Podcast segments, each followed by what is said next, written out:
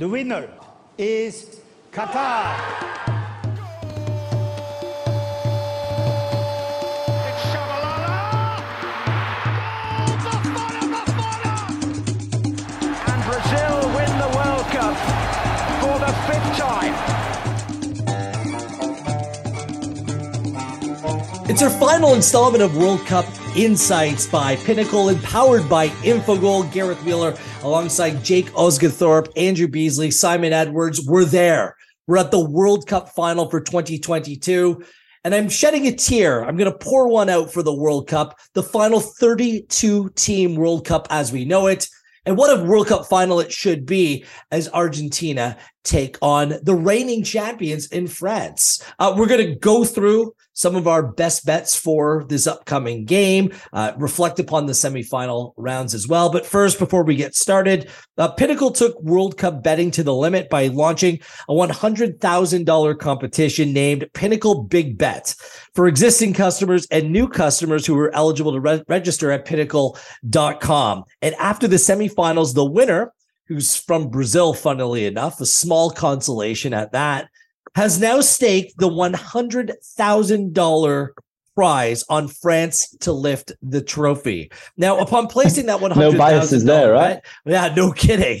Some extra juice involved in that as well. Uh, the Pinnacle Big Bet winner is quoted as saying the reason he picked France is due to the following: saying, "quote I believe that Argentina will have more possession, which is scary when you have a player like Messi, and France will try to play a faster counterattacking style when with the ball, which is also scary with a player like Mbappe. But overall, I do agree that I feel like it's a very evenly matched duel. End quote. That's reflected in the odds. We'll get into that in a moment. And a funny story regarding the winner. He almost gave up on the promotion the first round of the World Cup after he placed a bet in pre-play on Saudi Arabia in their match against Argentina. Their odds were in the 20s at that time when the leaderboard was updated. He was excited about the progress and how he made out with the 200 points in hand.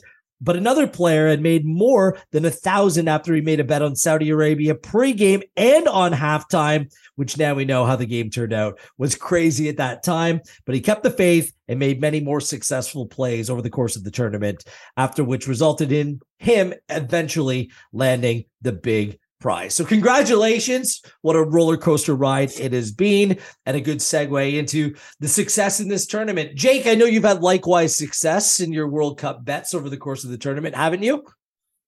Yeah, apart from the semifinals, um, yeah, they, they kind of went to script, didn't they, in terms of the better teams qualifying. I thought there was value in opposing the better teams. Um, and yeah, to be honest, it, it, did look like one game too far, particularly for Croatia. I thought Morocco played really well in that in that second half.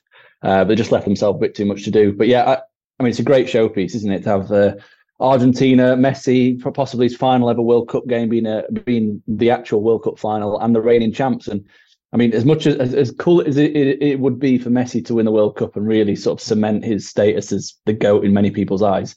I mean, the fact that Mbappe could have two World Cups before the age of 23 is just ridiculous. So, um, yeah, really looking forward to the game. It's a dream final. I will put up my hand. I think it was like all for one and one for all in the podcast last week. And I, I was all about rolling with the underdogs after I saw Croatia get absolutely battered by Argentina. I pivoted and I made France my play with the handicap as my focal play uh, after the game against Morocco. And thankfully, that little bit of a pivot played out. But it is a dream final, isn't it, Simon? Argentina, France. I feel like the only thing that we were robbed of was that you know, the, the thing that we all wanted to see was Argentina Brazil in that semifinal game. Yeah, that would have been that would have been great. And it also, you know, we see how comprehensive the Argentina win was against Croatia in the end. And you think, what could have been for Brazil? You know, they they got the goal. They you know they didn't take advantage of the situation, and you know there was definitely some vulnerabilities in that Croatia side, which I think were eventually exposed by Argentina quite quite significantly. Um, again, I think it also plays into how well Croatia did to get that far given the limitations, which weren't evident. You know, we didn't see many goals from them, um, but we also saw them control large areas of possession in the game. We saw them limit up the opponents to so few chances. So I think, um, it, it, it, you know, Modric obviously you know, taking this team so far and, and that, that side being so impressive. Uh, it would have been great to have seen uh, Argentina Brazil in the semi final. Would have been incredible. The atmosphere we've seen under the fans getting behind Argentina, and I know going towards the final, there's Argentines who are selling everything they own to, to get out here and now you know trying to find tickets. So you can imagine that the, the demand for tickets has been crazy high. And I've got some Argentine friends who are, you know, getting like two, three grand off, you know, off tickets offered to them now. It's it's gone a bit mad. But um, you know, that would have been a great game to see Argentina Brazil. But I think Croatia deserved their their chance. Um, they did incredibly well, and, and you know, Argentina are now really uh, in form with momentum behind them going into this final. The, the, what what a world we live in! Like of the stuff I have, how much am I worth? And is it enough to get a World Cup final ticket? Uh, Andrew, what do you make of what did you make of the semifinals?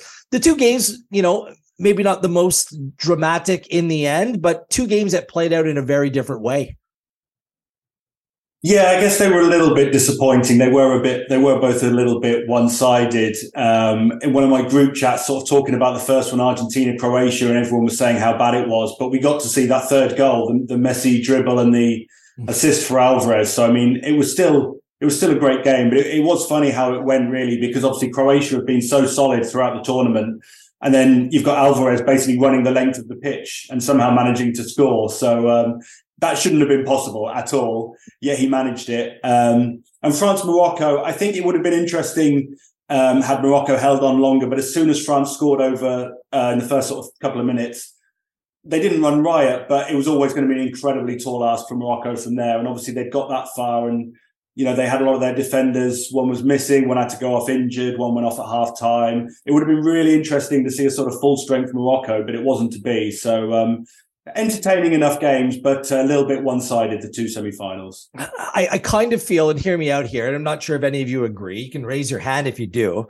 I feel like what played out in the first game had a direct effect on the second game because the penalty that was given uh, by Livakovic coming out and basically fouling Alvarez. I mean, in my opinion, it was a soft pen to give because the goalkeeper didn't come into the player, the player came into the goalkeeper.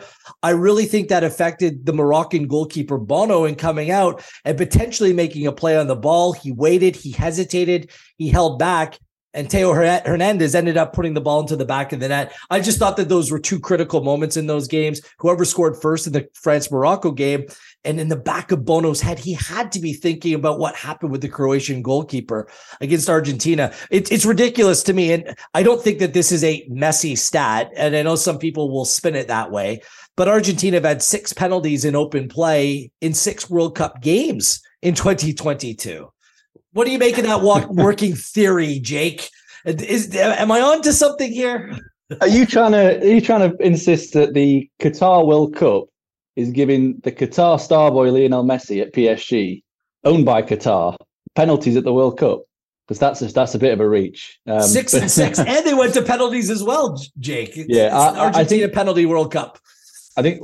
Um, well, yeah, there, there's definitely something there. And you look at France, and they've conceded three penalties in three knockout games um, at this World Cup as well. And, and I think that says a lot about France, the fact that they're quite rash defensively, but also from an Argentina perspective, they when they drive and they transition, they they do so with such pace and trickery that they they do generally generate more fouls in the final third than most teams. And um, you know, ultimately, it yeah, some of the penalties might be soft, but you've got to be in those positions, and, and it kind of shows the aggressive nature with which they play to get high up the pitch to be able to win that many penalties. Um, I also thought I know the you know you mentioned a good point about the goalkeeper and the penalty there. I think the other interesting thing from the semi-finals was the team that actually played deep and sat back won which was Argentina. They let Croatia dominate the ball, and and you know we saw how quick they were in transition. Um, and France, you know, they scored the early goal, which obviously helped. But generally, when France play knockout football, they they are the team that let the other their opponents dominate the possession. Um, and Morocco ended up with over sixty percent possession. And you know, I, I, think if you'd have asked Morocco pre-game, you're going to have sixty percent of the ball, they'd probably say, "Well, we're going to lose the game then," because they prefer to play the other way and have thirty nine percent and counter attack. So um, I thought that was really interesting. It's something that that this final is going to be um, tactically fascinating uh, for that reason because we know France are going to sit and drop off. Argentina play that press because we've seen them press at times throughout this tournament, and um, you know I think that's going to be a really interesting tactical battle. But I do want to say a big congratulations to Lionel Scaloni because I think he's been probably one of the best tactical managers at the tournament, switching formations, switching you know ideals, whether it be the pressing game, whether it be against Croatia playing four central midfielders to keep things tight and keep a lid on uh, on the Croatian playmakers. I think he's had a really good tournament, and um, you know, there's a lot of comparisons drawn in England between um, Southgate and Scaloni. The fact that they're both fairly youngish players that both played um, the national team and, and kind of brought through the system in, uh, uh, you know, from the backroom staff and up through the ranks. Obviously, one's been a lot more successful than the other in terms of securing a Copa America, um, and he's had Lionel Messi. But I think he's shown to me anyway that tactically he's a much better, much more advanced than, than Southgate loading the midfield, playing a, a, midfield diamond against that Croatian midfield really worked out for Scaloni in Argentina, didn't it? Uh, didn't it, Simon? And I just wonder what he might have in mind ahead of the final as well, because they've shown that tactical flexibility game in, game out. Yeah, I think I called that. No, I think I called the extra midfielder. I think it was important.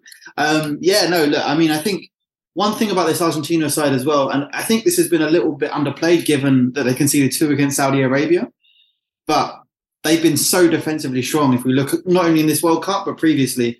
So, for example, uh, Martinez in goal, I think has been massively important.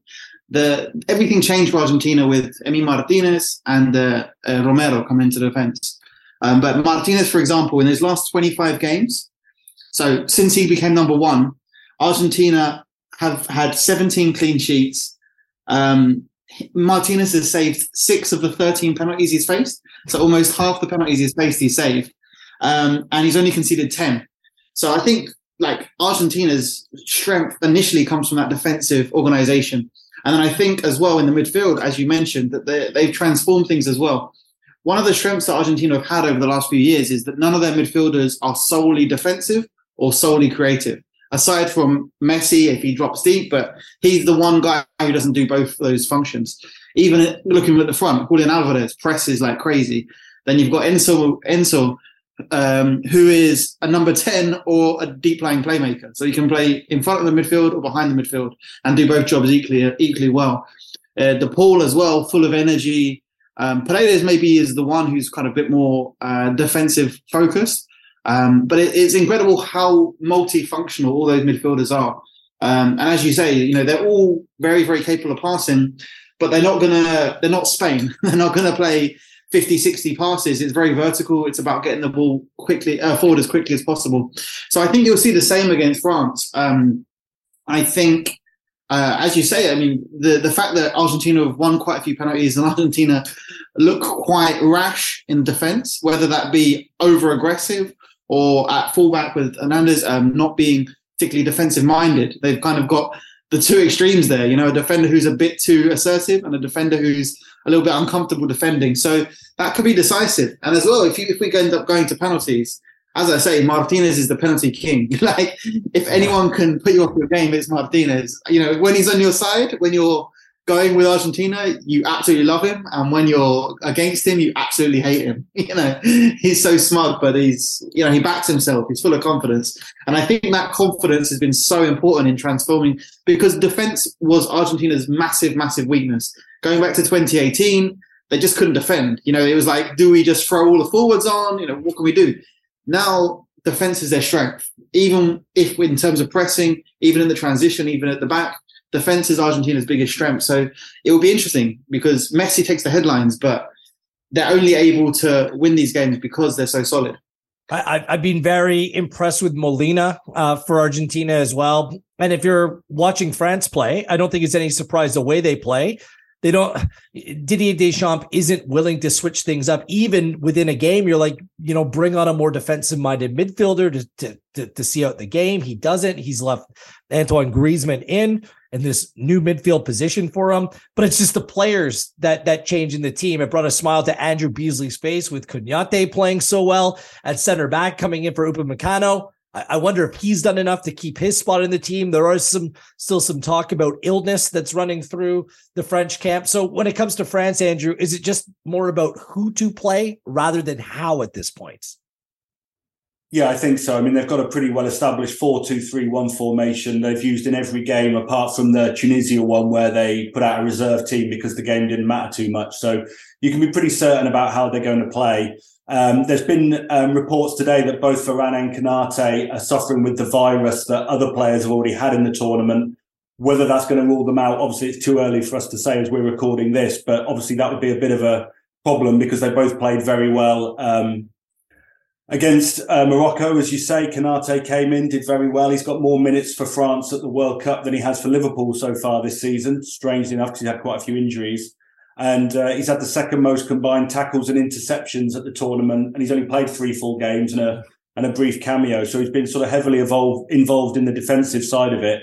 Um, but as I say, he may miss out because of illness. I think the interesting thing with Argentina is whether they'll play um, 4 3 3 just because England did against um, France and managed to nullify them pretty well. I mean, I say that obviously France did win the game, but they didn't create all that much against England. And obviously, Argentina have used a 4 3 3 a couple of times earlier in the tournament. So it's something that they they could look to do. Um, but yeah, certainly with France, it's going to be 4 2 3 1. I think you can, you obviously know the goalkeeper, you know the front four, you probably know the whole team if everyone's fit and available. It's just a question of uh, how this illness is going to take a toll on them. Uh, do any of you have any other takeaways from the semifinals that you want to share or, or, or anything like that before we just head into future markets in the final? Uh, not particularly. No, I, I, think that's an interesting point Andrew makes about the Argentina formation. I think um, the only issue you'd have is where would you play, play Messi? Would you play him as like a false nine, uh, doing the, the, job that Kane did, which was effectively dropping deep and pulling defenders with him? Um, I think that could be something that really causes problems. Um, uh, it, it's just a case of who will play on the right. Then is Di Maria fit enough? Because if he is, you'd fancy him against Theo Hernandez. Um, you know, Alvarez playing off, off, the left and making the out turn runs. I, I, think it could be really interesting from a tactical standpoint. And I guess that that's the really really positive thing around Argentina is that flexibility that you mentioned, Gareth, that, that they can adapt to play. We saw them play a back five against the Netherlands. We saw them play a diamond in, against Croatia, and I think that that really is important because not only can you do that from the off, but you can also yeah. make those in-game changes um, depending on how things are flowing. Simon, yeah, anything think, else? Um, yeah, I just think I think um, Giroud will be important in this game because we saw Holland when they started throwing balls into the box, going route one with their big strikers. They they cause problems for Argentina. Uh, Giroud is significantly taller than the Argentine central defenders, um, so I think that will be an interesting challenge. I think it will be a back four um, because it gives an extra man in midfield. It allows Messi to kind of very much play a free role and go wherever he wants. You have Alvarez up front push uh, pressing. Um, but I think uh, Argentina will play a back four, and it will be a back four that doesn't really push up uh, much. At right back, Molina may be getting forward a little bit more, um, but I think Tagliafico at left back will sit very deep, and then you'll probably have Romero and um, Otamendi as the centre backs. You know, despite my caution at the start of the tournament, Otamendi has been very, very solid and very good. Um, and look, I think both of those are decent in the air. They're, they're not players who have a big aerial weakness. Romero is pretty strong, but Giroud is really smart. So, you know, going into this tournament when it was talk of Benzema and Mbappe, you know, I, you wouldn't expect, uh, well, Griezmann and Giroud to be kind of the two guys you're most worried about. But um, you know what you get with, with Mbappe. And if he's on, he's on. He's amazing. But I think the unpredictable movement and the energy of Griezmann and the aerial strength of Giroud will be the question that, that I think is asked of Argentina. Um, I think that's going to be interesting to see whether Griezmann can find the space in and around Giroud breaking with that packed midfield and how well Giroud can find that space and win those aerial duels against the Argentine central defenders. Have already shown they can be a little unsettled by a, a more direct approach. Andrew, anything else to add? No, I think we've uh, covered everything ahead of the final now. So um, yeah, just move on, I guess. I was just going to say that um, you know, coming off tournaments like this, typically it's the summertime, the summer transfer window is open. We're already looking ahead to January. I, I, know your beloved Liverpool are desperate to add to the midfield, and Amrabat is the name on the tips of a lot of people's tongues. Are, are you buying it that you can translate this World Cup form into club form? He Amrabat recovered possession 51 times during the World Cup, the most of any player on record at any single edition for an African nation since 1966. Is, is he is he the solution? Is he the star man who looks most likely to make a significant move come January? He probably is, yeah. Um, I mean, personally, if, if I was looking for a midfielder, I'd be looking more at Enzo Fernandez. I think he's shown a lot more to me that he can play in different ways, different systems. And Amrabat just, you know, I, I don't want to do him a disservice, but he has basically played as a deep line midfielder in one of the deepest teams in the in the league uh, in the World Cup, which is obviously not how Liverpool play. Um, so yeah, I think Enzo Fernandez. But the, the big question is, I know there'll be some rumours around Gonzalo Ramos as well at, at Benfica.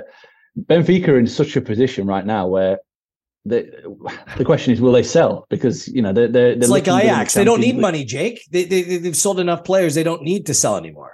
Exactly, and and you know they're, they're playing in such a manner, and they've caused so many upsets that the question would be, would they want to leave? Because they they they seem to be on quite a good thing. I mean, they've, they've not got a gimme in the next round of the Champions League, but you would be expecting them to get through, and and before you know it, you could be into the semi-finals. So. Um, yeah, it, for me, if I was looking at a midfielder, well, there's, there's two actually. I'd be looking at Enzo Fernandez and Moises Caicedo from uh, from Brighton because I think he was excellent for for Ecuador, um, even though they did go out. no, just just want to jump on the Moises Caicedo hype train because I've I've been in love with that kid since he was 17, which sounds incredibly wrong in a footballing sense. of course. but he is amazing. And yeah, as I say, when he was 17 years old, we were saying this could be the best midfielder in the world. And I love that I'm being proved potentially right. Well, he's on track. He's an incredible player, complete, complete midfielder. I really like Ounahi as well for, for Morocco. 22 Oh, yeah, years old, good, yeah. really elegant. Um, a few years, a few years younger than Amrabat. Um, I think you know he's got a bit of the Patrick Vieira glide, elegance over the ground, um, lots of energy. So I think Amrabat, for me, it feels like Amrabat's had an amazing tournament. But I, I have questions whether he could, con- you know, consistently reprodu- reproduce that. A few years older, we've seen more of him in club form. I think Ounahi's come from nowhere. Um, team at bottom of the French division, so I think the price should be quite low, and I think he's on an upward trajectory, which I think could could really go quite high. So he's one I really really like. I also like Hincapié of Ecuador. I think he's been an excellent 20 year old central defender, Leverkusen starter, really really elegant, good passing range. So yeah, there's definitely some players who've boosted their value, and even you know lower level players like for example uh, Jhegson Méndez for Ecuador started the first two games. Really, really good ball recovery, really energetic, and he's on a free transfer. So while he's not the same level, I think those kind of profiles uh, for January, uh, if a team needs a ball winner, you know that just makes so much sense. You know to take a little bit of a risk um, to, to go in with those kind of players. So there's definitely players who bumped their way up to the top of list for many clubs. I think after the tournament. Andrew, did anyone catch your eye? I'll be honest, my connection cut out a bit there, so I'm not sure who you've already uh, spoken about. but um, yeah, I think a lot of the names you've mentioned, uh, I caught a bit of it. Uh, uh, probably going to be looking at moves. Um, I think Mohamed Kudus as well. He was linked with Liverpool even before the tournament, and I think he could uh, be on the move. I'm not sure he's quite what Liverpool need, but um, yeah, he looks very good, and uh, there's going to be a lot of interest in him in the January transfer window. I should think. Wonderful. Um, a lot of the players, and you mentioned Caicedo. It seems like Brighton have this stockpile of like emerging talent, especially from South America as well.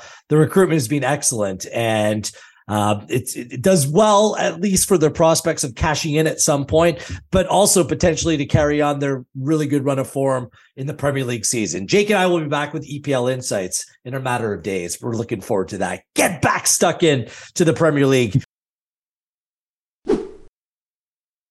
Okay, so the World Cup preview, uh, finals preview is coming up in just a moment, but let's deal with some future markets and where things stand at present time. Lionel Messi, the overwhelming favorite on pinnacle.com, minus 509, Mbappe plus 468. I'm not sure if you can make the case for anyone else. Perhaps Antoine Griezmann, the value pick at plus 1423. As much as soccer geeks and nerds like myself love the way that Griezmann's played, it's very difficult to separate or come up with an argument that anyone else other than Messi or Mbappe would go on to win this. But the fact that Messi's at minus 509 right now, does this just kind of play into the public sentiment that people have about what this tournament's mean for meant for Messi? Because Mbappe is being every bit as good as Lionel Messi, in my opinion. Um, I don't know if you want to take this away, Jake, and explain how this market works for the Golden Ball and why Messi is such an overwhelming favorite over Kylian Mbappe. Yeah, the Golden Ball is um, it's one of the very few awards that's actually not stat based. It's purely narrative. Um, so it's given by journalists and you know people vote for it basically. And I think the story around Messi and the fact that it's his final, probably his final World Cup, um, the fact that he's you know he, to some extent carried Argentina to the final, um, particularly against Croatia, who was absolutely scintillating, wasn't he, in that semi final? Um, and yeah, I mean, we talked about this pre-tournament. It was my biggest fancy pre-tournament for Messi to win the Golden Ball. Um, it just made a lot of sense that if Argentina were going to go deep in the tournament, the Messi was going to be a big part of that, and you know whether he was the best player in Argentina or not, he was going to probably win this award. Um, so yeah, I, I'm absolutely over the moon to see that kind of price on Messi, given that we backed him pre-tournament. Um, and I just, I think I'm, I think I'm right in saying that the voting for the Golden Ball actually finishes before the final kicks off. So performance in the final, I don't think is taken into account. So if you remember four years ago, um, Luka Modric won the Golden Ball, and he was, you know, he was had the most votes before the final. He didn't have a very good final, um, and France wiped the floor with Croatia, but he still won the Golden Ball. And um, it, I, I, think in 2014 it was the same. It was Lionel Messi who won the Golden Ball, and Germany won the World Cup. Um, he Messi, you know, he's good in the final, but um, not good enough. I think whatever happens here, they, you know, Messi's going to win this, and I think the the interesting thing for me is can he do something that no one's ever done before, which is win the Golden Ball and the Golden Boot at the same tournament. Um, no one's ever won two. And then if he actually won the World Cup on top of that, it would make it the best World Cup performance of any player in history, you would have to say, based on the, the awards and accolades that he would have picked up. So, um, yeah, I, I, can't see Mbappe doing anything to bridge this gap. Um, he missed his chance in the semi final, really, because that was uh, the last chance people could see him before the vote was made although, although he did create that second goal in a sea of Moroccan defenders, it's not as if Mbappe's been, has been that far off. You can make the argument Messi, three of his goals have come on pens. He's had two penalty misses over the course of this tournament as well. Look, this isn't Gareth Wheeler trying to tear down what Messi's done at this tournament because he's been absolutely it phenomenal. Sure sounds like but, it, but, but uh, but I'm just surprised there's that much of a difference in sentiment because Kylian Mbappe for me has been that good as well. Am I missing a trick here? I know that Mbappe has one fewer assists than Lionel Messi, which is ridiculous. That's the way the Golden Boot is settled, by the way, that it's goals then assists than minutes. Shouldn't you just go to minutes? The most goals per minutes played? That's who the Golden Ball or the Golden Boot should go to, in my opinion. I don't know why assists come into the equation here, but Simon, do you want to weigh in on this? I mean, in terms of in terms of Golden Ball, in terms of best player, like you know, you've got to look at it as a movie. You know, there's no narrative in Mbappe being the best player in the world wins another World Cup in the peak of his powers. You know, where's where's the where's the narrative? You know, whereas Messi, the old gunslinger who you know drags himself, you know, barely barely moves. But when he does, he does something amazing. You know, it's the it's the old guy in the corner of the bar who's you know throws the guy out the window and he's suddenly the kung fu king. You know, I mean, like this is this is narrative driven. So I can 100% see why the romance of a of a Messi uh, last last dance is going to grab the attention. Um, I think the Golden Boot is one that's more obviously up in the air, and again, you know, the, the, potential to have the Golden Boot and Golden Ball to be the same guy. But I think that's a really interesting one because it will come down to is it Messi the goal scorer or Messi the creator in some ways if Argentina get the win, because obviously with Alvarez there on four goals. Um, you know, we, we saw in the last game Messi made often his biggest impact as you know creating these chances, and, and he's very capable of doing both, and he's taken the highlights and taken the attention for doing both. So I think it would be interesting, perhaps the role that he plays, whether he drops a little bit deeper to, to create or whether he's firing off the shots, how much space does uh, France give him. Um, he's very happy to do either. He doesn't necessarily have a strong preference. He's not a Ronaldo who would rather take the shot on than play the pass. Um, so I think it'll be really interesting how the final un- unfolds, and that golden boot is very much up in the air. I think. If this is a film, if this is a movie, you know, there's cameras on Cristiano Ronaldo somewhere to get his reaction as this all plays out. Um, the golden boot market, uh, Messi minus 133, Mbappe plus 159, both on five goals. Giroud and Alvarez are both on four. Giroud plus 1625, Alvarez plus 1580. What do you make of all of this, Andrew? Yeah, it's um, interesting as obviously Messi's got the edge with the um, assists. I'm sort of drawn towards Alvarez. I'm just wondering if he can make a late dash for it because he's got seven goals and two assists from his last seven appearances that lasted over half an hour. So he's in red hot form. He's bound to be in the team, and he's got Messi creating chances for him. So um, obviously he's he's rightly a long shot, but um, I don't think uh, he should be ruled out of the market entirely. And obviously, Giroud, I mean, he would need a couple of goals as well because he doesn't have any assists, not beyond the realms of possibility that that he could do it. But um, I do wonder if the referee is going to have an impact because um, he's given a penalty every 2.3 games across his career. and he gave one to Argentina at the last World Cup as well. So um, there could be a helping hand from the referee if one of the main favourites is going to win the prize. On Alvarez, uh, he scored six of his eight starts for Argentina. Just eight starts for Argentina. What a revelation he's been, considering um, the lack of form of Lautaro Martinez um, at this tournament for Argentina. Um, also, we should mention the Golden Glove to be um, given out as well. Uh, Bono, the Moroccan goalkeeper, plus 159. He's the favorite. Martinez plus 197. Lloris plus 441. Uh, Livakovic plus 519. Um, Bono didn't play one of the group stage games. He, he missed the second game of the group. I believe it was uh, the win over Belgium. He did not play. I'm not sure if that plays into the equation hard to not make an argument for Emi Martinez coming away winning this, or am I missing something here? What do you make of that, Jake? Yeah, I, I think I think you're right. I mean, you know, Bono and, and Livakovic have been probably the most eye-catching in terms of the performance because they've been so busy. Emi Martin, excuse me, has been arguably the most crucial. Um, he stepped up in the most important moments. He's got joint most clean sheets at the tournament um, with three, and obviously he's got that penalty shootout um, you know, we, Simon mentioned earlier just how good he is at saving penalties, and he's got one of the, the penalty shootout under his belt. And, and you'd imagine if if Argentina won the World Cup, um, kept another clean sheet in the final, then he would be um, a red hot favourite for that award. Um, yeah, I, I, think if this is um, as narrative driven as the Golden Ball, then it probably will be Bono that wins it, just purely because of the Morocco factor being the, the first mm. African team to get to the semi-finals. The fact that he was a massive part in that. Before before the semi final, they'd not conceded a single goal to an opposition player, four clean sheets.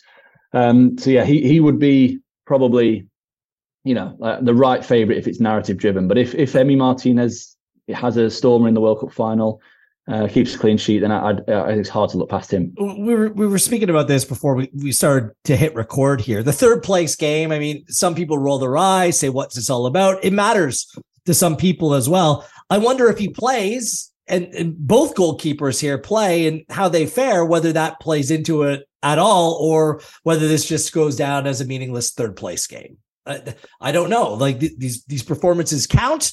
They they count towards their own World Cup records as well. When all is said and done, uh, so so we can't say it doesn't matter at all. It obviously holds some significance, um, especially to the record books when is all said and done it, it's funny. We, we talked about all these things. We briefly touched on Mbappe and Messi, and we might as well transition to the game itself because we've gone through a lot in terms of formation, various players that, that may go on and have an impact in this tournament. Yet, really, publicly to the, to the public, um, to a lot of people that'll just be watching this game, maybe not massive football supporters, it's Messi versus Mbappe. That's how this game is kind of being billed.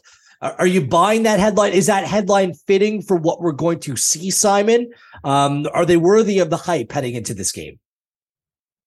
Um, yeah, well, they're both brilliant. They're both, and again, Mbappe is still really young in the grand scheme of things, but they're both going to go down as two of the best players ever. I would imagine. I think Messi, for me, is already the greatest footballer in in history. Um, so look, and I think as well in this tournament, we've we've seen them both drift out of games at times. You know, I think Messi is more intentional, whereas Mbappe is perhaps close marking. It's tactical. It's you know trying to close him out of the game. Messi Messi's often the most dangerous when you kind of lose track of him, you know. And it's Messi, of course. You know the fans are all going to be following him and oohing and ahhing with every every touch. But he's so good. You know, teams will set out to have one or two players who always checking for Messi where he is. But when you lose him, when he drops off a couple of steps behind you and, and you know finds that space, then you know he's he can make things happen, and that's what he's done in this tournament. You know, every touch has been perfect. Um, he's seen things other players and other fans and you know people can't see. Um, he's played those passes. Uh, so Messi is obviously the X factor, and, and Argentina, the whole Argentinian team is complementary to Messi rather than just dependent on Messi, I'd say. That's probably the biggest difference between 2018. 2018, everybody was terrified to do anything. But now everyone is looking to complement and enable Messi with the movement, with finding him in those key areas. Um, of course, if Messi is free, you give him the ball. But the, the team doesn't need Messi to get the ball forward and doesn't need Messi to make everything happen. you know, Enzo can play a pass to Julian Alvarez. And these are two guys who, before the before the tournament kicked off, weren't starters necessarily. Enzo just squeezed into the squad. Um, Julian Alvarez was definitely 100% a complete backup to, to Lautaro. So again, I think this is a huge compliment to to the way Messi's kind of led the side because he is an assistant manager. He's you know 100%. Um, and but also a massive compliment to Scaloni in the fact that he's been willing to adapt and evolve the side. He's kept Lautaro on board 100%. You know, to to drop a player who, again, remember, like he scored two goals in, in the first half of the first game. Um, obviously narrowly offside, um, but to keep him on, you know, keep him motivated. And the fact that Lautaro stepped up to take that penalty as well in the knockout rounds and to get the decisive win, I think it's been incredible to see the group so united. So yeah, those are going to be the Messi uh, and Mbappe are going to be the star players. Um, but there's a lot of uh, supporting cast are going to be key. Griezmann, as you mentioned, incredible energy and creativity. Giroud, the focal point. Julian Alvarez with his movement and his pressing. Enzo with the passing. There's a lot of a lot of players who are going to be decisive. But if Mbappe has one of those games where he's unstoppable, then you know what, what are you going to do? And, and Messi can make something out of nothing. So they may drift out of the game at times, but there's going to be fear, and that might be an important factor in this game. You know, the ad- ad- additional defensive caution. Just because if Mbappe gets a run, he's gone. If Messi gets five yards, it could be a goal. Right. I, I, think what you said is spot on in terms of the, the, fact that both these players drift in and drift out of games. That's why when they play for PSG, sometimes it can be a little bit problematic when you have Neymar on the front line as well, and it puts far too much pressure on the players behind to defend at all costs. And now in this, this why I asked this question about these two players, they certainly Messi and Mbappe, they can be the men of the moment. But will they be the players that will go out and decide the you know who goes on to win the World Cup this time around, Andrew. Like the, talent is you, you, can't question it, but there's so many other important pieces within both these teams that may trump their own individual performances in determining who wins the World Cup.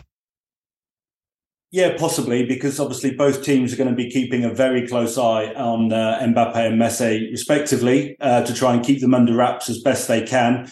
Obviously, Croatia failed with uh, Mbappe in the last final because I think did he score twice? Um, but uh, they won't be able to do that. Um, uh, sorry, Argentina should be able to do that a little bit better. Um, but yeah, as you say, there are a lot of great players on both sides. I mean, you know, if it was purely on performance, then you'd think Griezmann would be with a shout of the the golden ball. But as we've discussed, it isn't sort of necessarily. But I mean, he has been fantastic. I think one concern for France possibly is Dembele. He's faded a little bit after a bright start to the tournament. Um, didn't create any chances or have any shots against Morocco. But I think with him, it's sort of a question of well, if he if he were to be dropped now after playing every game, then who comes in? And I'm not sure there's necessarily an automatic um, candidate to replace him. Coman played on the right of the front three against Tunisia, but I think Dembele will, will keep his spot. But um, yes, obviously a lot of good players on both sides, and uh, everyone's looking at it as a battle of uh, Mbappe and Messi, but that's far too straightforward. There's every chance that somebody else makes a major contribution. Uh, Jake, is there one of these players, either Mbappe or Messi, that this game sets up for better?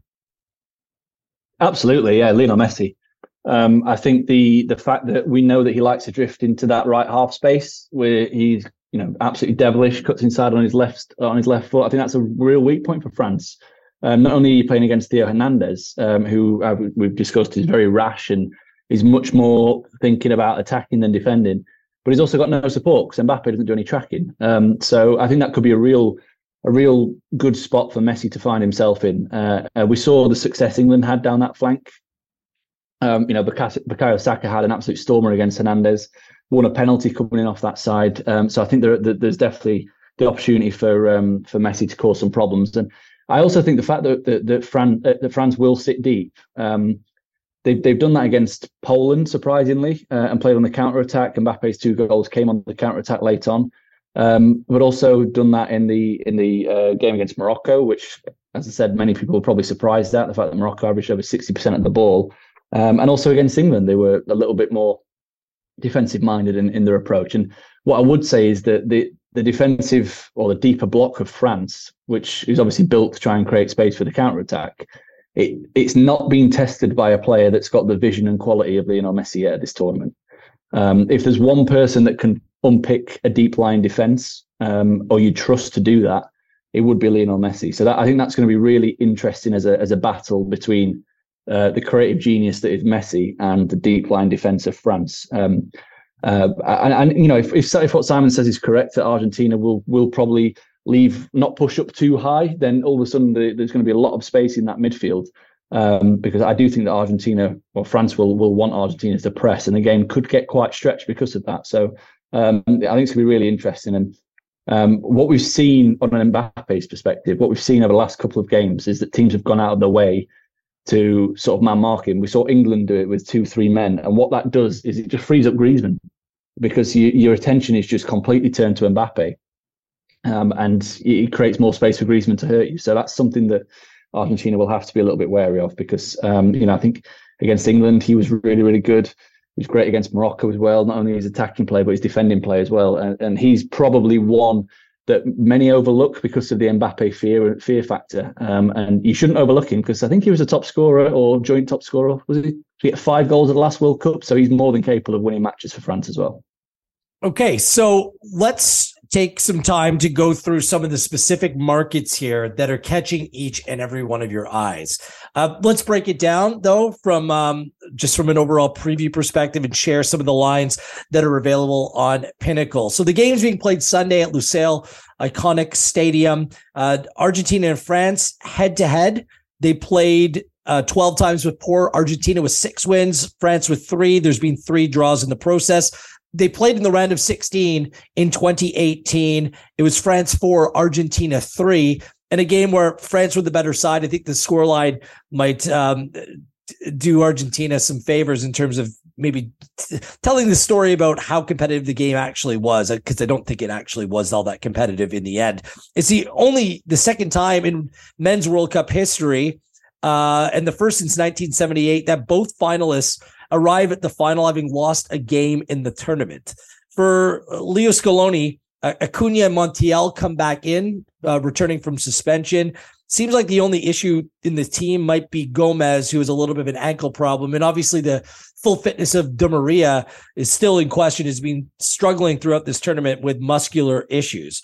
For France, Rabiot was out through illness, as was Upamecano, who was on the bench, didn't play both dealing with flu-like symptoms that seems to be traveling through the French side. We're not quite sure what that means, but it's been really very much a consistent team that Deschamps has played. Konaté and Fofana came in and did a solid job against Morocco in the semifinal victory. Uh, France opened up as a slight favorite on Pinnacle, but now we're basically even across the board here. France um, in 90 minutes to win is plus 184. Argentina the same at plus 184, uh, plus 209 for the draw. The total is being set at two on Pinnacle, and it's minus 117 for the over, plus 104 for the under to win the game outright. Um, Argentina minus 108, and France, like I said, the slight the slightest of favorites at minus 102. Uh, Jake, we'll start with you. Um, do any of these lines catch your eye? If not these lines, what else may be um, appealing or standing out to you? Yeah, um, I, I think, I mean, I'm in agreement with the market in the sense that it will be a tight game, but I do think, in my opinion, Argentina should be slight favourites. I've got it the other way to to France. Um, yeah, I just think that you know Simon mentioned the defensive strengths of, of Argentina, and not only for the goals that they've conceded, but also the underlying numbers have been extremely impressive for this tournament. 0.4 expected goals against per game is what they've allowed, which is you know basically pot shot from distance. Um, and, and, you know I, I think that this we've seen from France, particularly in the in the knockout stages, that they haven't created as many good chances um, as we've probably expected. I mean, they played a really poor Poland team managed to generate just 1.3 expected goals, just 1.4 against England. Um, and against Morocco, it was 1.3 going into the last 10 minutes, and obviously they, you know, they, they scored the second on the break. So, um, yeah, I, I, they've been winning games on moments, France, and I just wonder if that really it's, it's not really a sustainable way of, you know, it's, it's not reliable, particularly when you come up against a team that's as savvy um, and you know is desperate to win as Argentina. And the other thing that I think it needs to be factored in is that you know Simon's in in Qatar. He he knows how many Argentinian fans are there, and it is extraordinary the you know the scenes that we've seen over the last couple of rounds. Just how full the stadium's been with Argentinian fans. Um, and I was speaking to a couple of traders about this, and, and generally when you've got home field advantage, you factor it in about 0.3 of a goal in the home team's favour. Um, and obviously, this is a neutral territory, but given the extra fans in the stadium, then they, they were thinking that it should be uh, Argentina should be given an extra 0.1 of a goal. And, and, I think when it comes to betting, it's the small margins that matter. And, and, if you're getting a 0.1 of a goal, then in my opinion, that would push Argentina um, into into favoritism and and you know ultimately think that they're a little bit big as the prices. Um, so yeah, uh, there's a couple of ways you can back them, obviously, to win in 90 minutes. But given how tight I think it is, it is going to be. I'm more. I'm thinking more the draw no bet. So Argentina plus naught at minus 105. So if it does go to extra time, you've got that extra security if it finishes in a draw uh, that you get your money back. And, and that's just the way I'd be playing this. I, I think it's going to be a low event, uh, low event game, um, which is decided by a little bit of quality from the, the little man himself. Simon? Um, well, I think, yeah, as you say, the, the, the, the fans going to be so important for Argentina. It's like, I, I don't think this might be the best atmosphere of any game in the history of football. like just the fact, because the thing is, it's not just you know people. Um, it's Argentine barras. It's like they've been given support. You know, they've been working with the federation. So it's not it's not tourists here. These are like proper hardcore Argentina fans who are going to be leading chants. So it's going to be crazy the atmosphere, and I think that will be a factor. I think the referee will want to let it go and, and let things, you know, the, let the game flow. But if Argentina have got a lead to defend, or if Argentina are chasing uh, a result, there's going to be cards. So I think over 4.5 cards um, is seems inevitable. Like if Argentina lose and they haven't got five yellow cards, the fans are gonna be like, "Were you even trying?" you know what I mean? So I, I, yeah. I think will get over 4.5 cards on their own. Um, and if they don't, they'll, you know, the fans will be a fool. You, know you might get 4.5 cards on the bench, to be honest. so I think that that one will be an important one. And, and it will be interesting to see how Argentina respond to that, to that crowd, because in the Dutch game, which I think is really telling, when they had the lead and there was all that, um, that surge of energy and the fans, they responded by losing control of the game.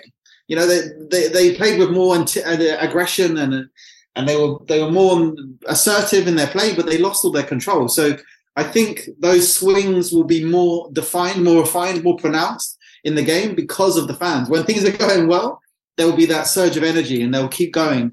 When things are going badly, the ball will be like sucks towards their goal, you know. So I think as Jake says, that's going to be a huge thing, and I think it will mostly be in favour of Argentina. But if you can, if the players look like they're a little bit shaken or a little bit concerned, that will be amplified by the fans as well. So I think that's something to watch out for. Andrew, how about you?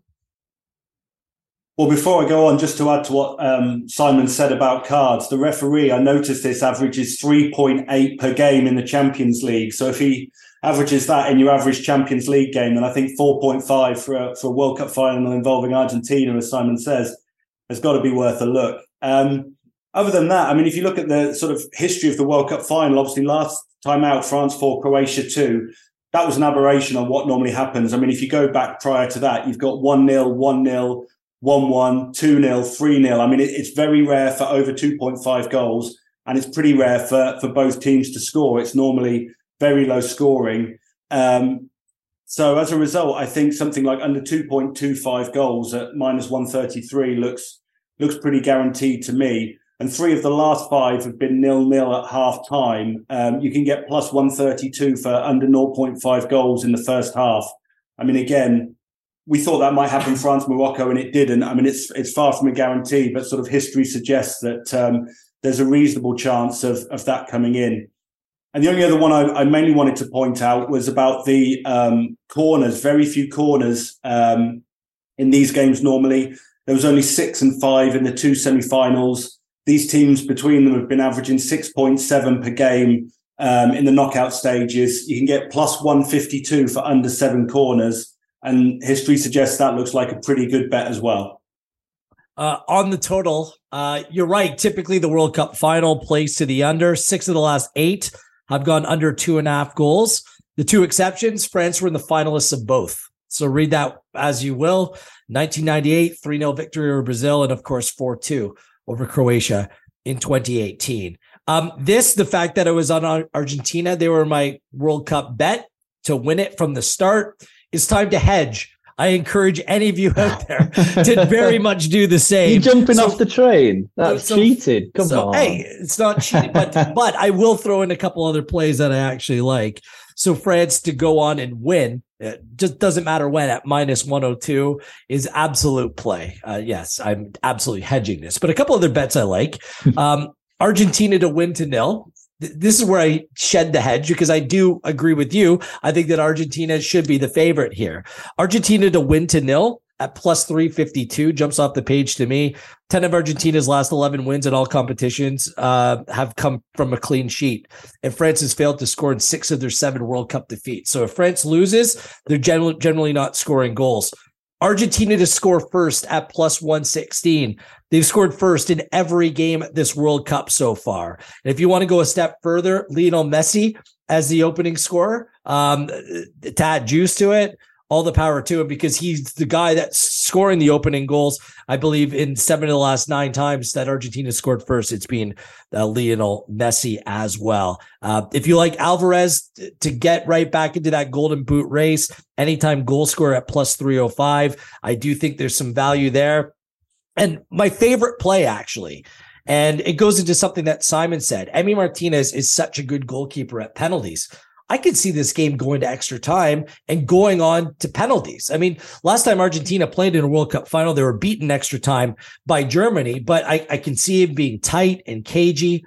Argentina to win in penalties at plus 906. Um, I'm absolutely making that one of my plays. There's a lot of juice there. A lot needs to happen to make it play out, but I favor Argentina. I do think it's going to be low scoring. I do think it's going to be tight. I do think it can go to penalties. And I do think that Emi Martinez could be the difference in that scenario as well. So Argentina plus 906. So I didn't mean to completely disappoint you, Jake. The hedge is there. it's necessary. It's mandatory, but we'll make some Argentina plays on top of that. So how does that sound? Yeah, yeah. I wasn't saying that as a, uh, as a, you shouldn't hedge because you know that's ultimately how you make money in the long run. Um, you cash to profit. But yeah, I, am I'm, I'm quite happy to ride with the pre-tournament pick, which was Argentina. I, I, I do think that they, you know, it's not quite happened as we expected. I'm sure Simon will will tell us that that we, we weren't expecting, as he said, uh, Enzo uh, and, and Alvarez to be part of the team. We weren't expecting to change the tactics and systems so much, but you know the way in which they've got to the final, the way in which they've played, I, I think that if there's any team that can beat this France team, which is a little bit of a um, you know an international juggernaut recently, then it can be Argentina because you know like France, they were the youngest squad in 2018, so um, you know they, they're kind of all generally peak age for this this one. And they're missing some players from that, but um, they really are. They, they've shown why they should have probably been a little bit shorter in the market from the outright. All right. So to wrap things up, let's go around the horn uh, with your official play, your official pick for this tournament, and anything else that we may be missing. Simon, what's your official play here for the World Cup final? I'm, I'm going for cards. I'm playing it safe. I'm just going cards. Just stick on, stick on the cards. And I think Argentina are going to win. I think Argentina will win. Um, uh, yeah, I just see the momentum with Argentina um, it, it is written. It has to be. It has to be so. So uh, maybe it's a bit of heart as well as some head in there. But uh, yeah, there we go. I'm going for Argentina to win. Simon Scorsese over there. That's a Hollywood director, producer in his future. Well done, Andrew. Who do you like? What's your official play? Yeah, I said Argentina at the, the start of the tournament, so I have to stick with that. Um, I was quite pleased to get France and Mbappe France to win the tournament, Mbappe top goal, goal scorer at plus 1,000 before the knockout phase came, uh, began. So hopefully one of those two bets should come in one way or the other. But uh, no, it's Argentina to win for me. Um, I think probably 1 0, something like that. But um, yeah, I think uh, it's a bit of an obscure market, but I think the corners bet looks looks pretty safe because there's there's never many corners. There was only four when these teams met at the last World Cup, and that was in a game that ended 4 3. So um, that one looks looks the best play for me cards and corners. What do you have, Jake? What's your official play? Yeah, I, I like both those angles. I, I, think the cards. I really like the cards because both teams have got some real hotheads in there, and and you know if, if one team goes in front, then the other's going to be trying to kick lumps out of them, and Uh, it's just a shame we've not got Lahoz refereeing again. We might get an over 16.5 cards, but um, uh, yeah, in the corners, I think the, the midfield's going to have a lot of the ball, which reduces the corner count. I'm just going to stick with Argentina to win with the handicap uh, plus naught on the on the Asian handicap. So if the game ends in a draw after 90 minutes, then we, we you know we get our money back, and if Argentina win, which I think they will, uh, we get a nice winner. I'm getting scared here you know consensus i don't do consensus but I, I i need to stay on the argentina train as well argentina to win to nil plus 352 uh that's my best bet that's my best play but if this game goes to extra time argentina and pens at plus 906 that's my fallback option for the course of this game as well. Uh, anything else to add, guys? It's been awesome to do this over the course of the tournament. World Cup's been great and just wait for it because 2026 we're all going to be out of our minds and our heads trying to do research for 48 teams in a world cup so i hope i thought you said we were all going to be around at yours this is in Canada. Come to my place. We'll do the yeah. podcast live at my place. It's Toronto, uh, host city in 2026. Uh, Jake, where can our listeners and viewers follow along with you over the course of the weekend? Uh, um, at, at Jake Oz two Z's. And Simon? Uh, at Simon Edwards SAF. You're gonna have to change that to like Hollywood Simon or something like that. it's a working title. We're working on it. Oscar winning uh, Simon. Andrew, what about you? Yeah, I'm at Bass Tuned to Red on uh, Twitter, so people can follow me there. Uh, we're gonna have like fans write in about this like upgrade instead of the live action shot. You playing the bass guitar, bass guitar. That, yeah. that is that is the shot right there, buddy. Uh, well done to everyone. And we want to thank you for tuning in to World Cup Insights over the course of the whole tournament. At Pinnacle on Twitter is where you follow along. You can find our vodcast snippets and betting strategy videos over at Pinnacle Sports on YouTube as well. Pinnacle.com slash betting resources. Of course, it's your go to. It's where you're going to find our comprehensive World Cup final betting preview to help uh, inform your predictions ahead of Sunday's match. And of course, odds were correct at the time of this recording, and please gamble responsibly. On behalf of Jake, Simon, Andrew, I am Gareth Wheeler, and this has been your World Cup podcast, courtesy of Pinnacle and powered by Infogol.